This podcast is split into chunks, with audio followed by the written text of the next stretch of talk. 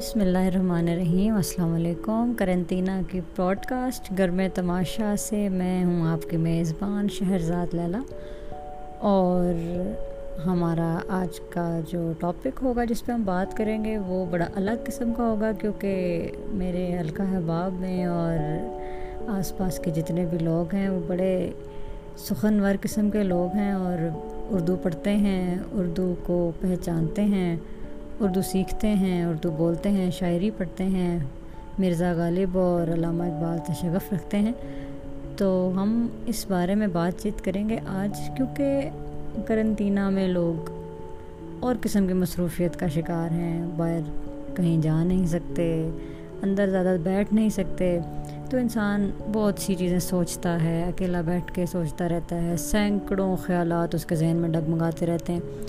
تو یوں ہی فراغت میں، میرے ذہن میں ایک خیال ٹکرایا کہ اگر آج کے اس وبا کے حالات میں مرزا غالب اگر اس کرنطینہ میں ہوتے تو وہ کیا سوچتے؟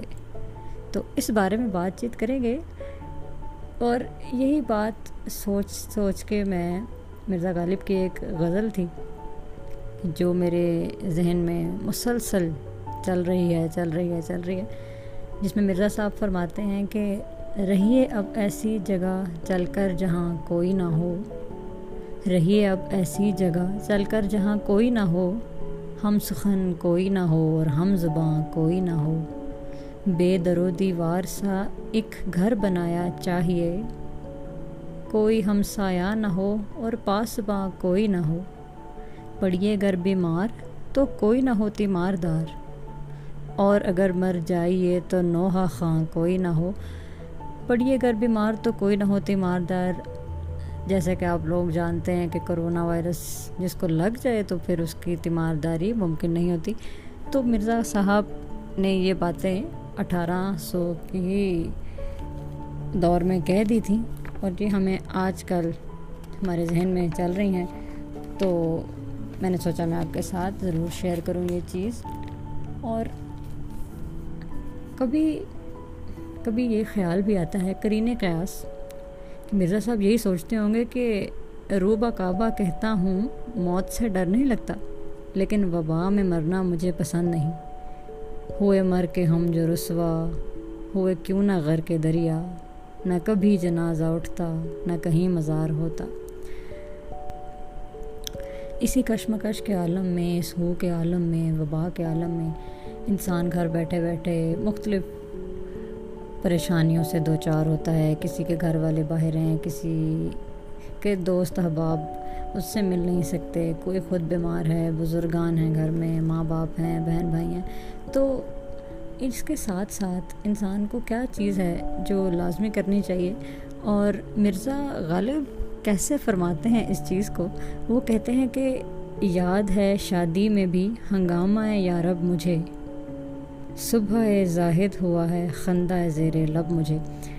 مرزا صاحب فرماتے ہیں کہ شادی مطلب خوشی کے دور میں بھی ان کو یا رب کی تسبیح جو ہے وہ ان کے مسلسل ان کے لبوں پر جاری رہتی ہے۔ اس سے کہنے کا مطلب یہ ہے کہ وبا کے دن ہوں، پریشانی کے دن ہوں، جتنی مرضی آپ کے زندگی میں پریشانیاں چل رہی ہوں، اس وبا کے حالات میں بھی مخلوق کو خالق سے رجوع ہونا چاہیے۔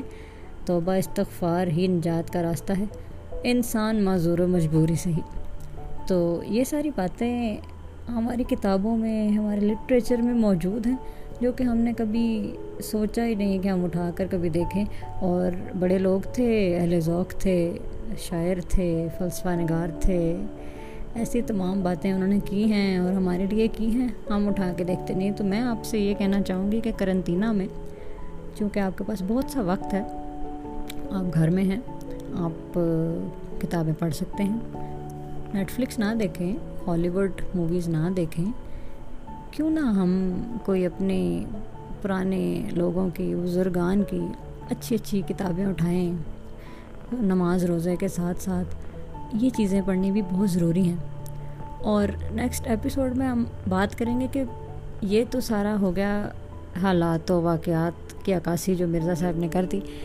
علامہ اقبال اور مرزا غالب اس چیز سے کیسے ہمیں نجات کا طریقہ کیسے، کیا ہے وہ بتائیں گے۔ اور اس نا امیدی کے عالم میں، اس نا امیدی کے دور میں، اس پریشانی کے عالم میں انسان کیسے امید باندھ سکتا ہے؟ اور کیا چیز ایسی ہے جو انسان کی امید باندھتی ہے؟ اور اس کو زندگی میں آگے بڑھنے کی اور موٹیویشن دیتی ہے؟ اور اللہ سے اس کا تعلق مضبوط بناتی ہے۔ یہ ساری چیزیں ہیں جو کہ ہمارے پچھلے دور کے صدیوں پہلے یہ باتیں کر چکے ہیں، ہمارے شعراء اور فلسفہ نگار اور ادیب۔ اور ہمیں یہ باتیں کبھی کبھی پڑھ لینی چاہیے۔ اور کبھی کبھی اہل ذوق لوگوں کی محفل میں بیٹھ جانا چاہیے اور ان سے کچھ سیکھ لینا چاہیے۔ اور میں آپ کو یہ مشورہ دوں گی کہ آپ جتنی دیر گھر میں آپ اپنے ماں باپ کے پاس بیٹھیں آپ ان سے تعلیمات حاصل کریں، ان کے پاس بیٹھیں، جن سے آپ محبت کرتے ہیں، جن سے آپ انسیت رکھتے ہیں، ان لوگوں سے ملیں۔ ملے نہیں، گلے مت ملے کیونکہ کرونا چل رہا ہے، لیکن آپ ان لوگوں سے ملیں، ویڈیو کالز کے تھرو ملیں، ان کو کالز کریں، ان کو بتائیں کہ آپ ان سے محبت کرتے ہیں۔ کیونکہ زندگی موت کا آج کل کے دور میں جہاں پہ لاکھوں لوگ اپنے خالق حقیقی سے مل رہے ہیں، تو کوئی تخمینہ نہیں لگا سکتا کہ کب آپ کے موت آپ کی چوکھٹ پر، دہلیز پر آ کر کھڑی ہو جائے۔ تو اللہ کو یاد رکھیں، ہم سب کو اپنی دعاؤں میں یاد رکھیں اور جن سے آپ محبت کرتے ہیں، ان کے قریب قریب رہیں، ان سے پیار کا اظہار کریں۔ خیال رکھیں، اپنا خیال رکھیں، اپنے گھر والوں کا خیال رکھیں، اپنے ماں باپ کا خیال رکھیں اور اپنے بہن بھائیوں کا خیال رکھیں اور اپنے ساتھ ساتھ کچھ کتابیں پڑھ لیں اور اچھی اچھی کتابیں پڑھ لیں، مرزا غالب کو پڑھیں اور علامہ اقبال کو پڑھیں اور ابن انشاء کو پڑھیں۔ بڑے بڑے لوگ جو گزرے ہیں ہمارے، ان سب کو پڑھیں۔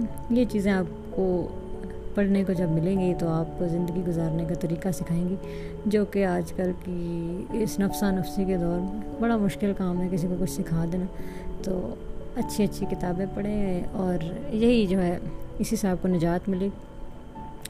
اور مرزا غالب تو ہر خط کے اختتام پر یہ لکھتے تھے، نجات کا طالب غالب۔ تو میں نجات کی طالب ہوں اور انشاءاللہ آپ سے اگلے ایپیسوڈ میں ملاقات ہوگی۔ بہت شکریہ۔ اللہ حافظ۔